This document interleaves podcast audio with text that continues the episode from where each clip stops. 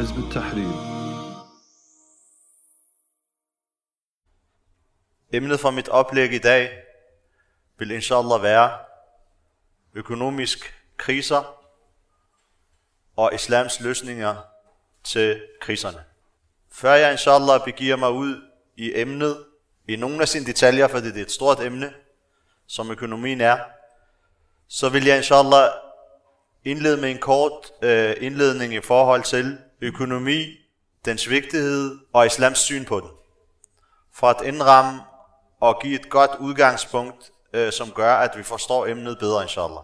Økonomi er et af livets vigtigste felter, fordi af den simple grund, og her vil jeg inshallah ikke begive mig ud i alle mulige tekniske definitioner, men jeg vil berøre økonomi ud fra et praktisk vinkel. Fordi økonomi er et af livets vigtigste elementer, fordi at økonomi har med noget livsvigtigt i menneskets liv, og livsnødvendigt i menneskets liv. Nemlig menneskets forsyning og menneskets liv. Uden økonomi, uden økonomiske ressourcer, uden et økonomisk system, som sikrer fordeling og sikrer tryghed, vil menneskets liv simpelthen ikke kunne køre, da mennesket har behov for bestemt ressourcer, bestemt tjenester, bestemt økonomisk forhold i sit liv for at kunne øh, køre sit liv videre. Derfor er økonomi og det økonomiske system yderst vigtigt. Det er hvad angår økonomi. Med hensyn til islams syn på økonomi, så er økonomi ikke adskilt fra muslimens resterende syn på sit liv og på hele eksistensen. Muslimens syn på hele eksistensen er, at alt er skabt af Allah subhanahu wa ta'ala, og at mennesket også er skabt af Allah subhanahu wa ta'ala, og vil blive sat til regnskab et, et efterlivet i akhira for, hvordan han har ageret i det nuværende liv. Muslimens syn dermed på økonomien er, at alle ressourcer, som er skabt på jorden, det er skabt af Allah subhanahu wa ta'ala, og det er Allahs ejendom. Alle ressourcer på jorden og i eksistensen er Allahs ejendom, og Allah subhanahu wa ta'ala har givet mennesket en tilladelse til at bruge den her ejendom. Og det her, det er selvfølgelig udledt fra hundredvis af vers og af hadith, som taler meget eksplicit om emnet. Allah subhanahu wa ta'ala siger blandt andet, Huwa alladhi khalaqa lakum ma fil ardi jami'a. Det er ham, som har skabt alt til jer på jorden. Allah subhanahu wa ta'ala siger i et andet vers, هو الذي جعل لكم الأرض ذلولا فامشوا في مناكبها وكلوا من رزقه. Det er ham, Allah subhanahu wa ta'ala, som har gjort jorden nem for jer, har faciliteret jorden for jer, så gå i den, i dens del, og nyd eller spis af Allahs øh, forsyning, Allahs rizq. Og derfor har ulama defineret ejendom og ejendomsretten i islam som skaberens tilladelse til tjeneren i forhold til at udnytte det materielle objekt. Derfor er muslimens syn på økonomi ikke et, et frit syn, at mennesket, ligesom det er i kapitalismen, at mennesket gennem lovlige midler kan tilegne sig, hvad de vil af objekter, og at formålet i livet er, at man tilegner sig så, meget, så mange af de her objekter som muligt, og udnytter så mange af de her objekter som muligt. Islams syn er fuldstændig anderledes, som sagt. Islams syn på økonomi er, at det er, for det første, at det ikke er et frit syn, men det er et syn, som i resten af menneskets liv er bundet til ahkam, er bundet til halal og haram, for det første. Og at det her syn dermed også indbefatter, at de her midler er der til at brødføde mennesket, til at løse menneskets problemer, og derfor har islam lagt en masse regler. Islams regler inden for økonomi behandler lige præcis at sikre, at alle mennesker, alle borgere i Khilafah-staten skal have ret og skal have adgang til ressourcerne på en måde, som sikrer et trygt liv for dem. Det vil sige, at hele, stort set hele det islamiske økonomiske system handler om at fordele ressourcerne. Og ikke som det er i kapitalismen, at forøge ressourcerne. Fordi hvad nytter det, at du skaber vækst, det de kalder vækst, og at du skaber det, de kalder økonomisk fremgang, ved at du bare forøger ressourcerne i samfundet og i staten, hvis de her ressourcer for eksempel, hvis 80% eller 85% eller 90% af de her ressourcer alligevel besiddes af 5% af befolkningen, hvor resten, hvor de resterende 95% skal slås om 5 eller 10%, som det jo er situationen i dag i verden. Så det økonomiske system, som sagt, for at slå det fast i islam, er det rette system. Det er et system, der er bundet til halal og haram. Det er et system, som tilsigter at skabe tryghed, økonomisk tryghed for alle borgere i samfundet, og senere hen for alle mennesker i verden. Og for det tredje, det er et system, der fokuserer på en retfærdig fordeling af midlerne, og ikke et spørgsmål om at forøge øh, midlerne. Fordi at forøge midlerne, det har ikke noget med det økonomiske system, det er noget, mennesket gennem sin egen teknikker og sin egen videnskab udvikler, og det har ikke noget med en bestemt akida at gøre, eller et bestemt livssyn at gøre. Nu for at gå lidt videre til økonomiske kriser, så vil jeg inshallah berøre to typer af økonomiske kriser kort, og så vil jeg inshallah bruge som case den nuværende forsyningskris og øh, stigning, prisstigninger, Øh, som der er et problem med globalt, inshallah. For at, at, øh, at kæde det til øh, islams øh, løsninger. Økonomiske kriser, kære brødre, det er øh, som udgangspunkt en realitet. Det er ikke noget, som kapitalismen har opfundet, eller det er ikke et, øh, selvom at en del af det, det kommer vi også ind på. Men økonomiske kriser, økonomiske kriser er en realitet, og det er noget, der kan opstå. Men vi, vi skal adskille mellem to økonomisk kriser. Økonomisk kriser, som opstår naturligt, og økonomisk, og det er reelt, og økonomisk kriser, som er et produkt af et bestemt livssyn, et bestemt system, eller som er menneskeskabt. Der skal vi sætte en, en skillelinje. Fordi det er det første, som faktisk vil være udgangspunktet i den islamiske stat, at det kan opstå. Det er naturlige økonomiske kriser. De kunne være økonomiske kriser under en krig, det vil sige, at du er i krig med et andet land, som så omringer dig og øh, hvad hedder det, iværksætter embargo, og dermed kan du ikke handle bestemte varer, hente bestemte varer ud fra, som, som du har behov for. Det kan være tørke, det kan være naturkatastrofer, det kan være øh, pandemier, øh, tab af arbejdskraft for eksempel, i en stor grad i et område, fordi at der har været en epidemi eller en pandemi. Så naturlige økonomiske kriser opstår. Og islam har også løsninger til det her økonomiske kriser. Så er der det menneskeskabt og kunstige økonomiske kriser. Og der vil jeg sige, at langt største del af de økonomiske kriser, det man kalder økonomiske kriser i dag, som er i verden, er menneskeskabt og er noget, som er et resultat af en, af et, en bestemt iværksættelse af, af et bestemt livssyn, et bestemt system, et bestemt økonomisk setup, enten i hele verden eller i det her område. Om du tager hungersnøden i Afrika, om du tager knapheden af nogle bestemte varer i et andet område, øh, også i Afrika eller i tredje verdens lande, om du tager øh, arbejdsløshed, alle, næsten alle de her kriser er bundet, er menneskeskabt og er et resultat ikke af tørke, ikke af krig, men i første omgang et resultat af den kapitalistisk global økonomisk orden, som finder sted og som resulterer i de her øh, kriser. Så, så det var lidt sådan generelt om økonomiske kriser. Hvis vi skulle tage et, en case, som er der i dag, så er der, øh, og det, det er jo ikke noget nyt, eller det er ikke en hemmelighed for os øh, mere, det er noget, vi sanser i vores dagligdag.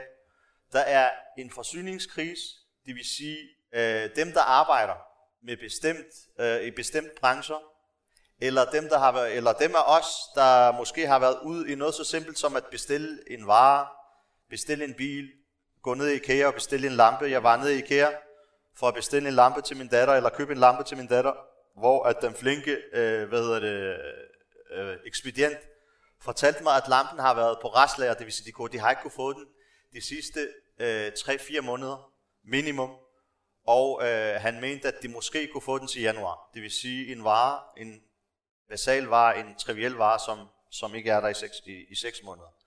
Jeg er selv øh, selvstændig og har været ude at bestille nogle batterier. Jeg tror, det tog mig 6 måneder at få nogle nye batterier til min støvsuger. Så så, så der er en forsyningskrise. Der er varer, som du ikke kan få i dag. Det er en krise. Øh, og det er en krise, som, som indtil videre har været sådan rimelig mørklagt i en krise, som har været rimelig mørklagt. Det kan jeg også vende lidt tilbage til, hvorfor, der er, hvorfor jeg mener, der er den her mørklægning. Det er en holdning, jeg selv har ud fra min egen analyse. Og så er der en anden krise, som også hænger sammen med den her krise, som øh, er global prisstigninger. Altså, jeg ved ikke, hvor meget man lægger mærke til det øh, selv, i, i og med, at vi alhamdulillah bor i et øh, land, som er velstående, men der er en kolossal stigning i priserne af varerne. Fødevare, øh, fødevare er, er stid, øh, teknisk komponenter, som i form af telefoner, så alt er stiget. Og man siger, at, at den værste stigning er, har fundet sted i byggebranchen, hvor at, øh, hvor at der er faktisk store øh, byggeprojekter, der bliver skrinlagt i øjeblikket og bliver droppet, fordi at det budget, man for eksempel havde lagt for to år siden, slet ikke holder i dag, fordi der er sket så stor prisstigning. Så der er en krise i gang, og den her krise, som sagt, mærker vi også. Vi havde øh, en speciel situation øh, her for nogle uger siden, hvor at elregningen eller elprisen på kilowatt steg eksploderende yani, i løbet af nogle dage, og det henledte man til, at, at den globale, til den globale stigning i priserne på, på olie og så videre. Så der er en krise. Den her krise, som sagt, mærker vi ikke så meget til, måske fordi vi har et budget, alhamdulillah, der kan rumme det, men den her krise er en krise, som, kan, som virkelig kan mærkes andre steder. Hvis du tager, nu har jeg ikke undersøgt andre lande, men jeg har, jeg har, i og med, at jeg stammer fra Marokko, så har jeg også kontakt med folk dernede, øh, familie og venner osv., der er der i løbet af meget kort tid kommet stigninger for eksempel på 20%, på 30% på øh, dagligdags øh, varer. Og alt det her er noget, der rammer folk. Altså som sagt, hvis det ikke kan mærkes i Danmark, så kan det i hvert fald mærkes et sted, hvor man måske har en løn, som hedder 2.000 kroner om måneden, og hvor man lige kan få det til at køre øh, hele tiden bagud, fordi at man hele tiden skylder kioskejeren øh, hele månedens fødevare, fordi man bare køber på kredit hele tiden. Og lige så snart man får løn, så afleverer man. Hvis der kommer en stigning i leveomkostninger på 20-30%, så kan det mærkes. Og det er det her, man kalder, det er i hvert fald en del af det, som man populært kalder inflation. Så der er en inflation i gang. Det vil sige, at der er en eksplosion i priserne på varerne generelt og tjenesterne, som gør, at pengene faktisk har mistet en del af deres værdi. Det du kunne købe for 100 kroner øh, sidste år i Lidl, det, øh, det kan du ikke i dag. Der skal du måske bruge 130 kroner eller 135 kroner. Det vil sige, at reelt set så har dine 100 kroner mistet 35% eller 20% af deres, nu bare for at gøre det op i et tal, uden selvfølgelig at hænge mig på det. Så der er en inflation i gang. Spørgsmålet er, hvordan forklarer man den her inflation, den her prisstigning, den her mangel på øh, altså varer? Hvad, hvad har vi i dag af forklaringer? Og det vigtigste spørgsmål, er det her kunstigt skabt, eller er det øh, naturligt opstået, eller er det en, en kombination af begge? Og hvad vil islam gøre ved sådan et problem? Det, nogle, af de, øh, nogle af de forklaringer, man giver på den her, øh, den her global krise, som sagt, både hvad angår inflation og hvad angår øh, hvad hedder det, mangel på eller prisstigninger, det er for det første, at corona. Man siger, at, at corona i og med, at man har lukket, øh, at man i Kina har lukket byer på bestemte tidspunkter, og I ved, Kina er verdens fabrik. Og i og med, at, øh, at Kina har, har lukket sin havne, har lukket sine byer, øh, i løbet af det udbrud, der har været corona, så har det skabt en forsinkelse i både produktion af varerne, og en, en øh, forsinkelse i forsendelse af varerne, som har gjort, at, at verden er kommet bagud. En anden, en anden øh, hvad hedder det, forklaring, man giver på det, det er, at der er bestemte råvarer, som der er mangel på i dag, global mangel på. Eksempelvis stål, øh, som bliver, bliver brugt til alt muligt, fra tung industri til, øh, hvad hedder det, dåser til vores øh, flådetomater. Øh, en tredje forklaring, man giver, det er, at under corona, så skiftede folks øh, vaner, og når vi siger folk, så snakker vi folk i den vel, velhavende del af verden, fordi i Afrika, der, der har folk sultet øh, det sidste øh, 80 år. Det er ikke noget nyt. Men når vi siger folk, så snakker vi den vestlige verden. Der, hvor man har råd. Der siger man, at under corona og under lockdown, så har folks vaner, forbrugsvaner, skiftet fra ydelser til varer. Hvad vil, hvad vil de sige? Det vil sige, at den familie, der var vant til at gå ud og spise, eller tage en tur i biografen, de bliver frataget den her mulighed, øh, som, fordi der er lukket, så, så øh, går det ind på nettet og bestiller, øh, hvad skal man sige, jeg ved det ikke, et nyt øh, fjernsyn øh, på nettet, eller noget fra Amazon osv. Det vil sige, at man er gået fra at have ydelser til at koncentrere sig om varer. Og det har gjort, at varerne er blevet revet, revet væk fra lagerne, fra beholdningerne, og det har så skabt øh, hvad hedder det, en mangel på varer og så prisstigninger. En af de ting, som også er blevet nævnt, og det er blevet nævnt eksplicit fra Biden her for nogle dage siden, og, og fra det hvide hus, det er, fordi meget af det her, det skal også lige siges, meget af det her undskylder man med, at den globale, øh, de globale prisstigninger osv., de skyldes stigninger i priserne på, på brændstof, det vil sige på olie og gas. Biden var ude at sige her for nogle dage siden, at, man, at øh, det amerikanske forbrugsmyndigheder skal gå ind og kigge på, at, fordi han mener, at der er meget, der peger på, at olieselskaberne leger kunstigt med priserne, det vil sige sætter priserne øh, op, øh, for at, øh, øh, og det, det gør så, at omkostningerne, omkostningerne bliver større. Som sagt, det her emne, det kunne være meget langt, men for at opsummere lidt i forhold til det her, hvad vil det sige? Alt det her, hvad, hvad, hvordan sammenkæder vi det med, med, med nogle fejl, som er i kapitalismen, og hvordan vil islam løse det her ting? For det første, den del, som handler om corona, den er reelt nok. Altså, der er sket lockdown og så videre under corona. Men det betyder ikke, at det forklarer hele situationen, og slet ikke de prisstigninger, der er sket, eller den mangel, der Det der er, før corona, det er for det første, at det er private selskaber, der besidder retten til at udvinde bestemte ressourcer, olie, stål osv. Det er private folk, som det er privat mennesker, firmaer, som har fået retten af staterne til at besidde retten til at udvinde det her ressourcer, olie og stål osv., og sælge dem. Og sælge dem, som om det var deres egen, selvom at de ligger under øh, et helt folks fødder i, øh, i undergrund. Det er det første. Det andet er i forhold til forbrugsmønstret. Øh, Selve synet på livet og synet på, hvad, hvad du vil af livet, har selvfølgelig skabt en del af det her problem, i og med at folk under lockdown har, været, øh, har skiftet deres øh, hvad hedder det, forbrugsmønstre og er gået over til at hamstre øh, varer. En tredje ting er selve synet på det økonomiske system i kapitalismen. Det økonomiske system i kapitalismen går ud på, at et firma, en virksomhed, en investering hele tiden skal have overskud. Og overskud skal gå opad, det man kalder profitoptimering.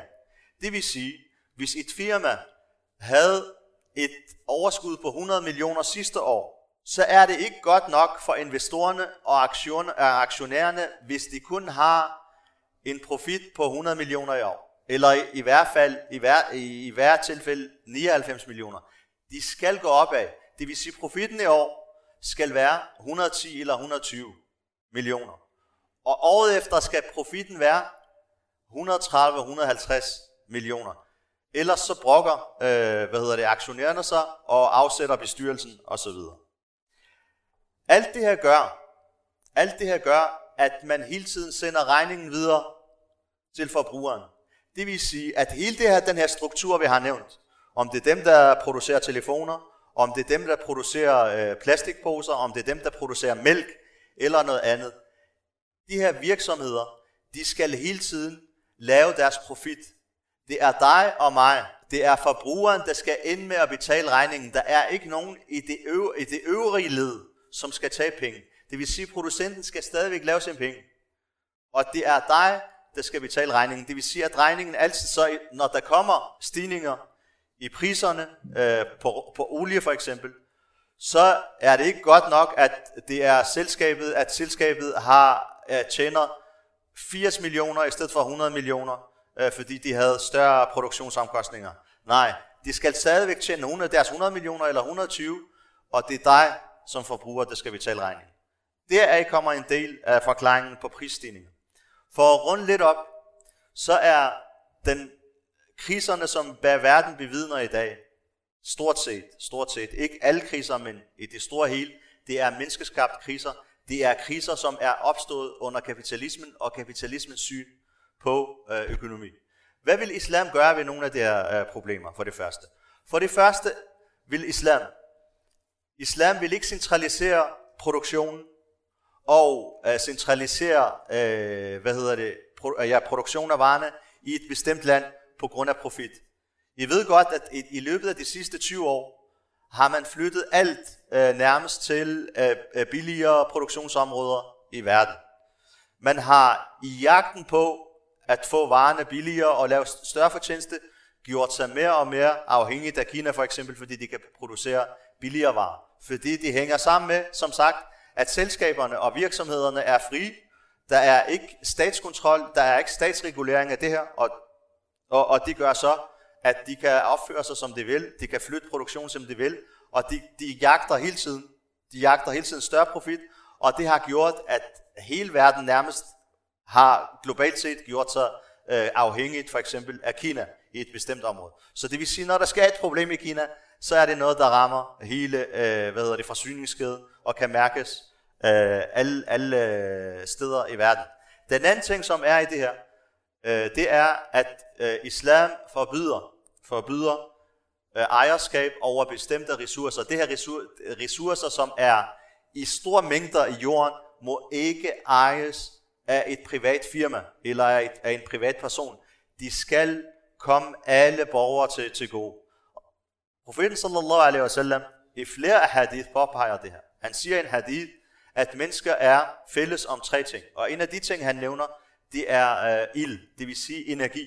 Energiressourcer, som olieressourcer, som gasressourcer, må ikke ejes af privatfirmaer, men skal besiddes af et organ, som fordeler dem. Staten skal sørge for, at det bliver udvundet, og det bliver fordelt til hele befolkningen. Det her det vil for eksempel øh, gøre, at olien ikke besiddes af, af bestemte hvad hedder det, firmaer i verden, Shell og BP og så videre, som bare kan lege med, og OPEC og andre øh, hvad hedder det, organisationer, som kan lege med priserne kunstigt og tage hele verden og hele verdens produktion og hele verdens økonomi som, øh, som gissel.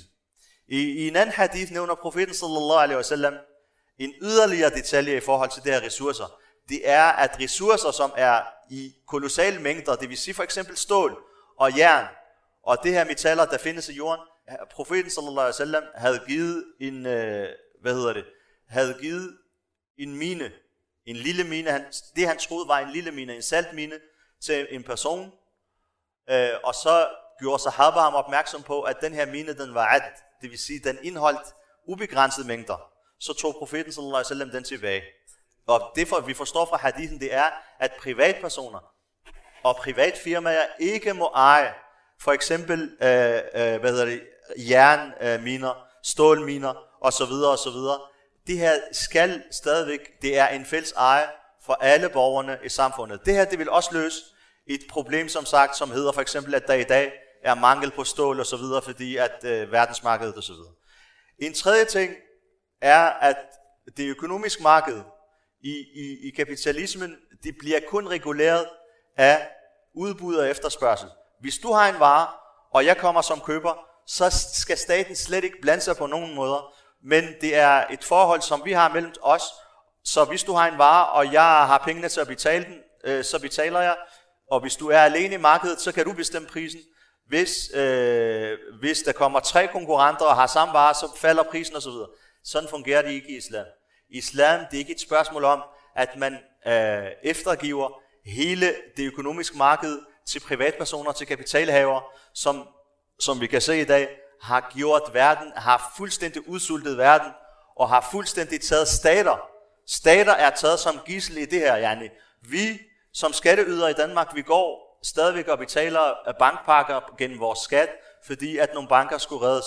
Fordi hvis det her banker faldt, så vil de tage hele landet med i, i faldet. Og vi skal ikke engang tilbage så meget til finanskrisen. Vi har en sag fra Kina for et par måneder siden, hvor der var et kæmpe øh, hvad hedder det, ejendomsfirma, et milliard ejendomsfirma, som var på vej til at falde, og som øh, man sagde ville skabe en, en ny finanskrise.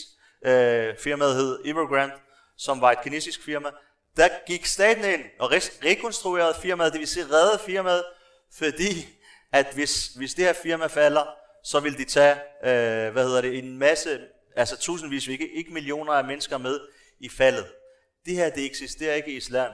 Der er ikke, i islam er der ikke en ubetinget økonomisk frihed, som gør, at nogle enkelte personer eller firmaer kan vokse sig til uhøre og skabe kriser, skabe udsultning i verden.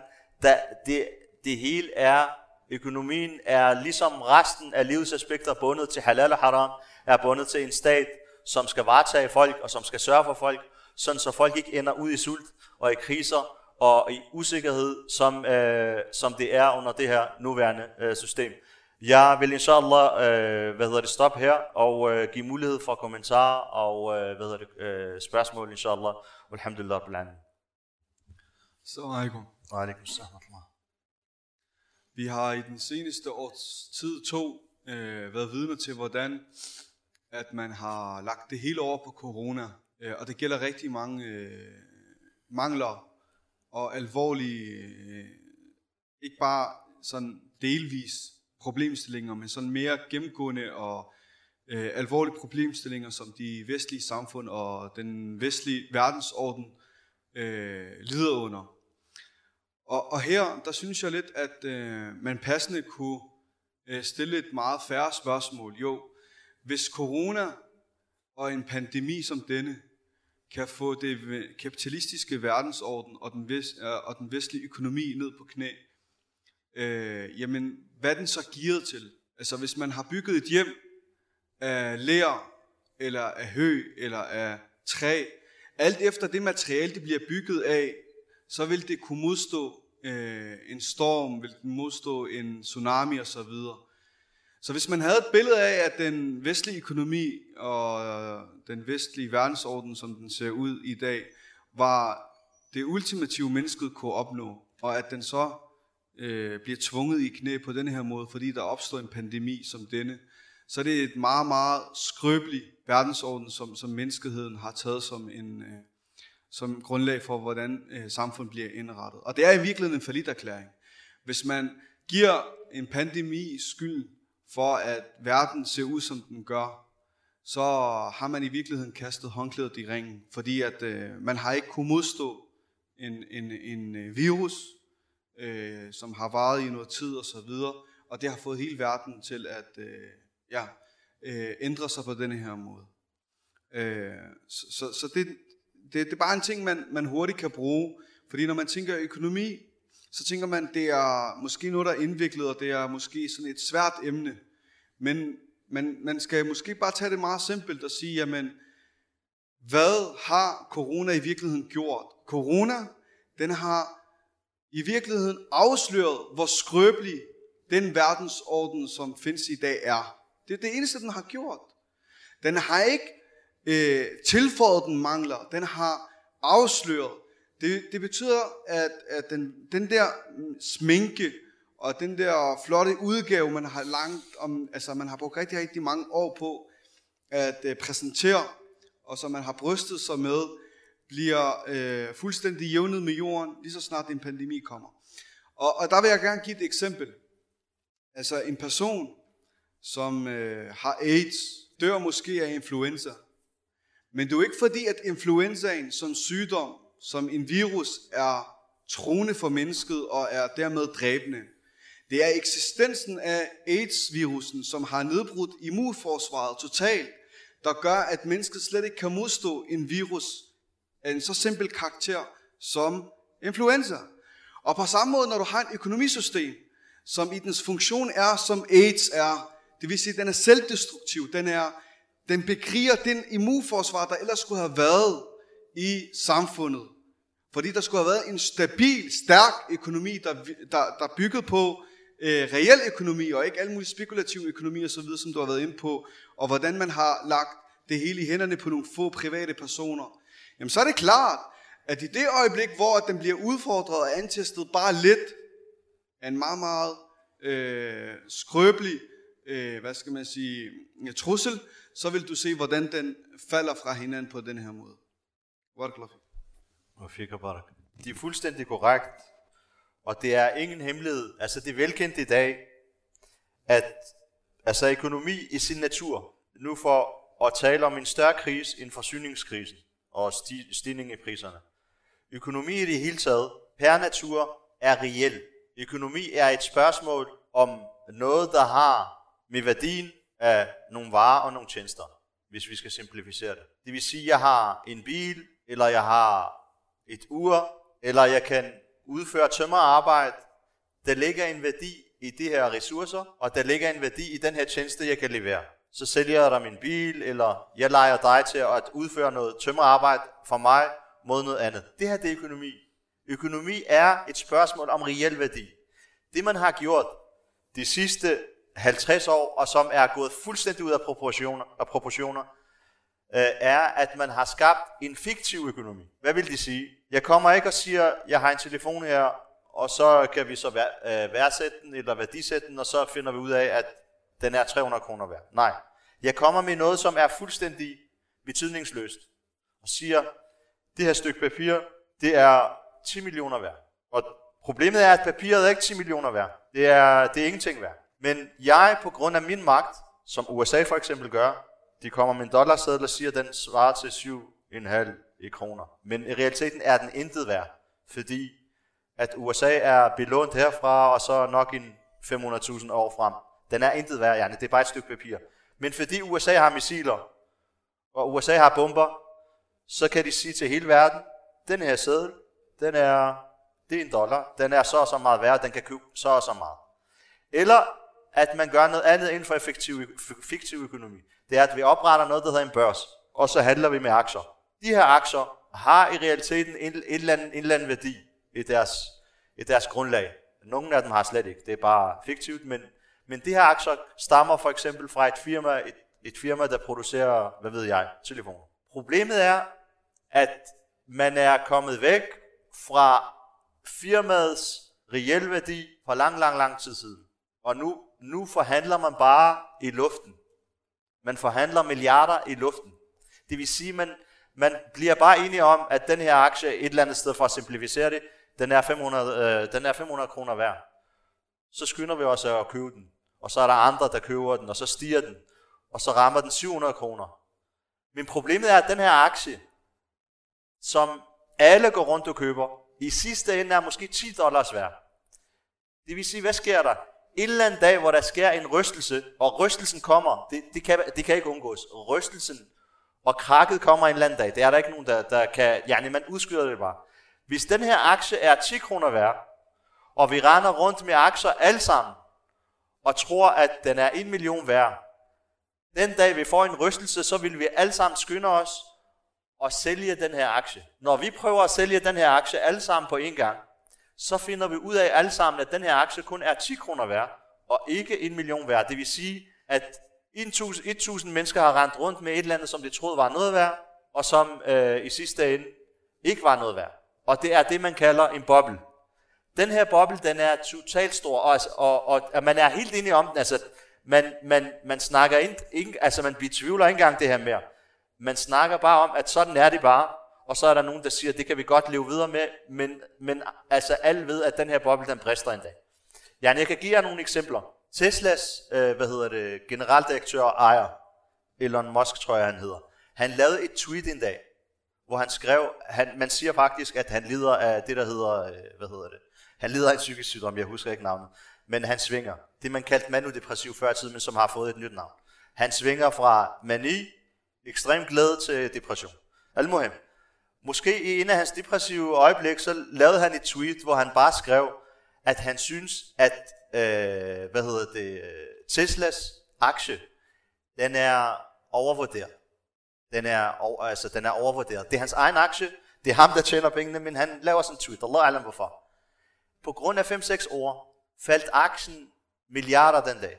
På grund af nogle, af nogle enkelte år faldt aktien milliarder. Det vil sige, det her det, det viser tydeligt, at verden den er bygget på en drøm på en, en, en, en forestilling, som ikke er til stede. Økonomien i verden er bygget på en løgn.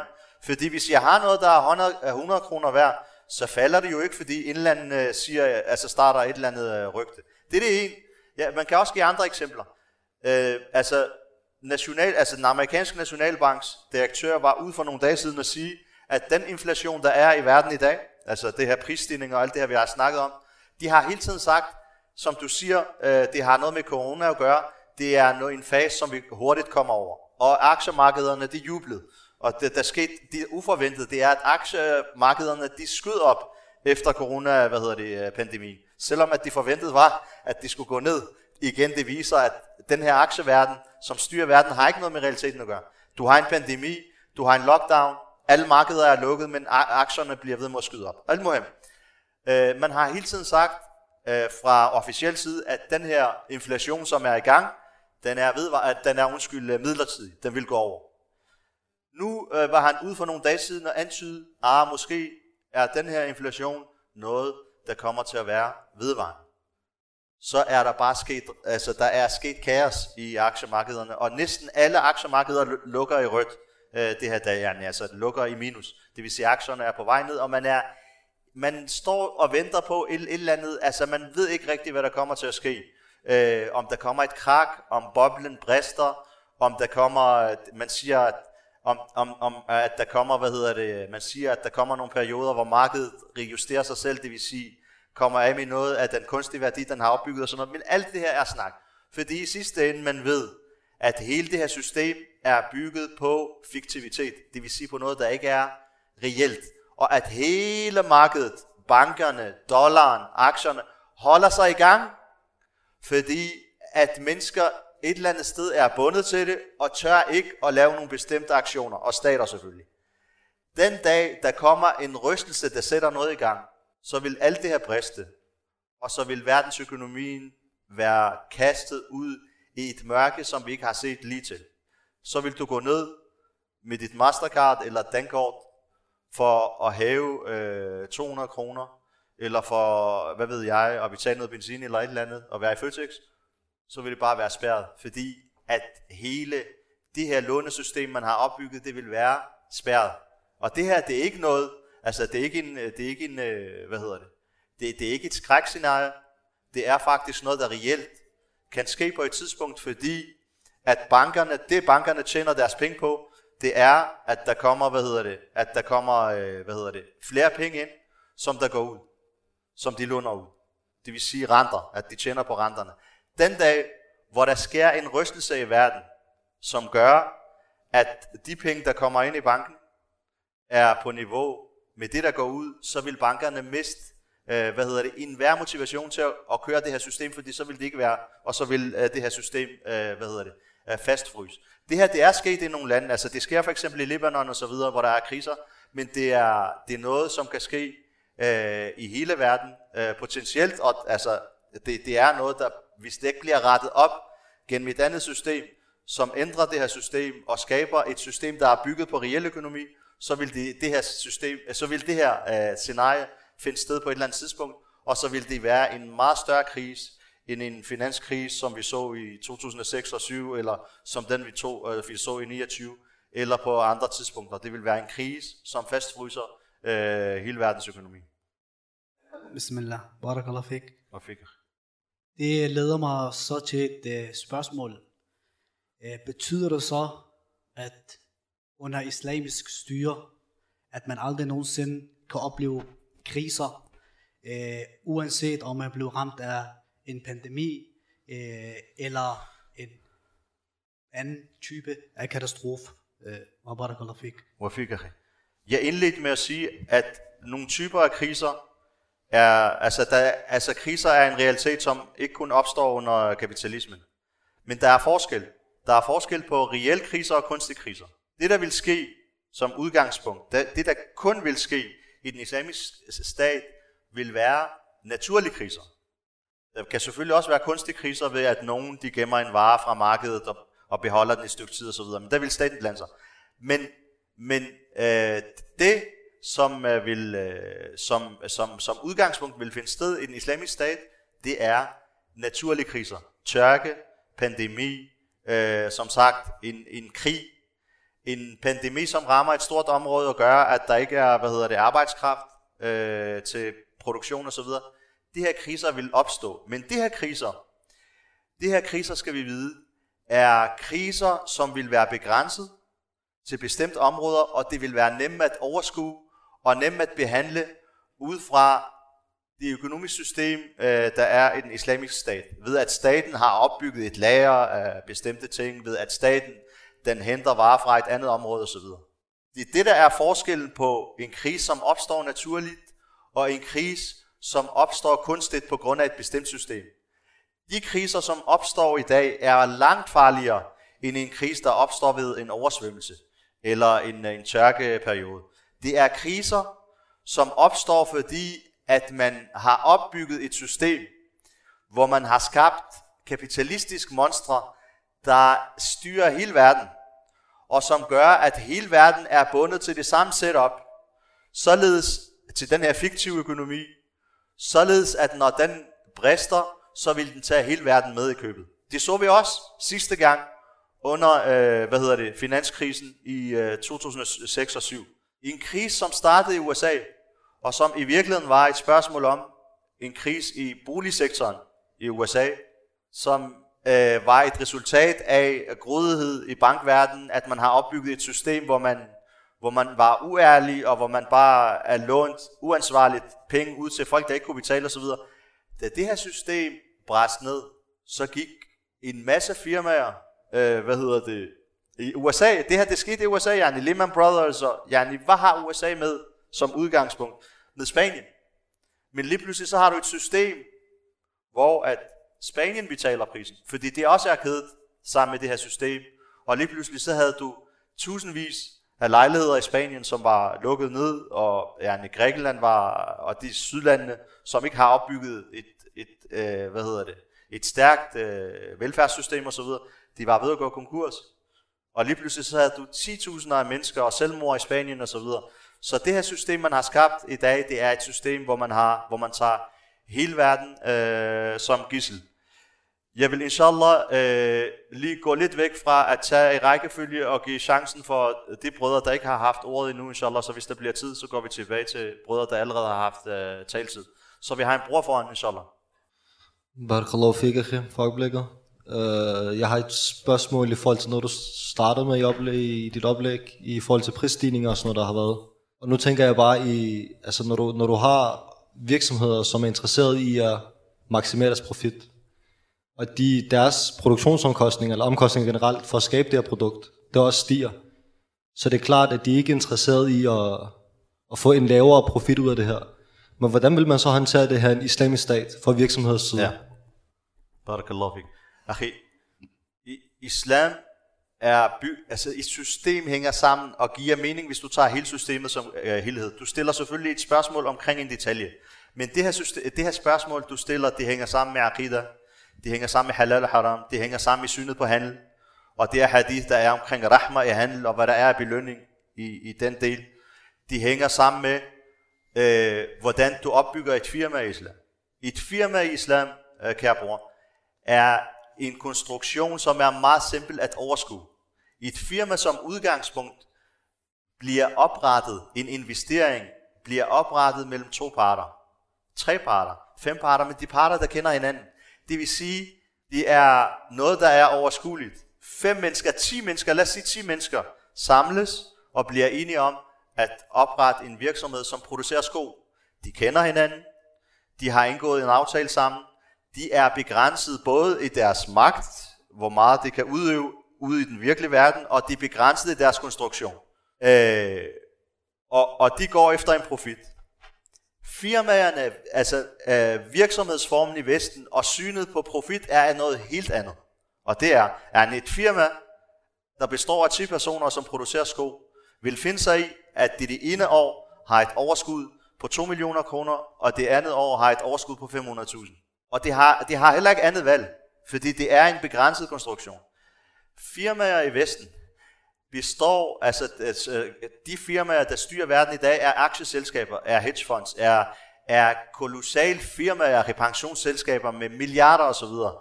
De, øh, de er slet ikke opbygget på samme måde. De består af mange aktionærer. Det består af folk, som aldrig har set hinanden, men som kun er interesseret i at deres aktie en gang om året, den giver et afkast, der er højere end det, der var sidste år, og at det hele tiden går opad. De her firmaer er rigtig monstre. Yani, de, de, de vil altid sende regningen videre til kunderne, fordi de kan, de, de, de kan også gøre det, fordi at markedet kan finde sig i det. Altså, hvis der er to-tre producenter af telefoner i hele verden, så er du tvunget til at købe af telefonerne fra dem, selvom at de, øh, hvad hedder de sætter den 300-400 kroner op hvert år. Hvis du er afhængig af et bestemt gasselskab, som sælger dig gas, øh, så, så har du ikke andre muligheder. Hvis du er afhængig af Shell og BP, som sælger dig olie, så har du bare med at betale øh, de 12,5 i stedet for de 6 kroner, der var for 10-15 år siden. Du har ikke noget valg. Så, så konstruktionen, den økonomiske konstruktion, også omkring firmaer i islam, er fuldstændig anderledes end det, den er i kapitalismen, og derfor vil problemet være fuldstændig anderledes øh, islam. Udover det, så er der forbud i islam mod, at du, at du leger med markedet. Og, altså staten vil blande sig simpelthen. Øh, altså enkelte personer og firmaer får ikke, øh, hvad hedder det, får ikke frit uh, spil til at gøre, hvad de vil uh, på markedet. Så har vi en bror her. Salam alaikum. Wa alaikum salam. Som du har været inde på, så størstedelen af de økonomiske kriser, der har været de sidste mange år, de sidste årtier, har været øh, kunstige kriser i den forstand, at de opstår øh, ofte som finanskriser, noget der ud, øh, udspringer af finansmarkederne, som er de her fiktive markeder, hvor der er, som er afkoblet i dag totalt fra den øh, virkelige økonomi. Men så overføres krisen til den reelle økonomi, fordi øh, produktionsselskaber, som producerer biler eller øh, reel industri, øh, også er bundet til det her øh, finansmarked og kører på kredit øh, på kreditsystemet, som er bundet til de her markeder. Så det bliver overført til den reelle økonomi, og derfor har det reelle konsekvenser, virkelige konsekvenser, som rammer, ligesom vi så med finanskrisen 2008. Øh, så, så langt de største kriser er af den type, der opstår kunstigt. Øh, men selv hvis vi kigger på de reelle øh, kriser, som kan opstå, ligesom en, en uforudset pandemi eller en, en naturkatastrofe, ikke, som du har nævnt, så er der også en, øh, værd at bemærke, hvordan rammer de her kriser? Hvordan får de lov, altså hvilke konsekvenser får de lov i godsøjne at have? Fordi systemet er indrettet på den måde, som det er, og fordi øh, magten ligger hos de store selskaber, og fordi markedets logikken, markedet er heldigt i kapitalismen. Et aktuelt eksempel, nu har du snakket om øh, forsyningskrisen. Lige nu så er øh, de amerikanske havne, hvor, hvor containerskibene kommer ind, de er overbelastet, de er på overkapacitet. Der ligger lige nu øh, over 100 containerskibe ude for Kaliforniens kyst, som ikke kan komme, af med, som ikke kan komme ind og laste deres varer øh, af ind i havnen.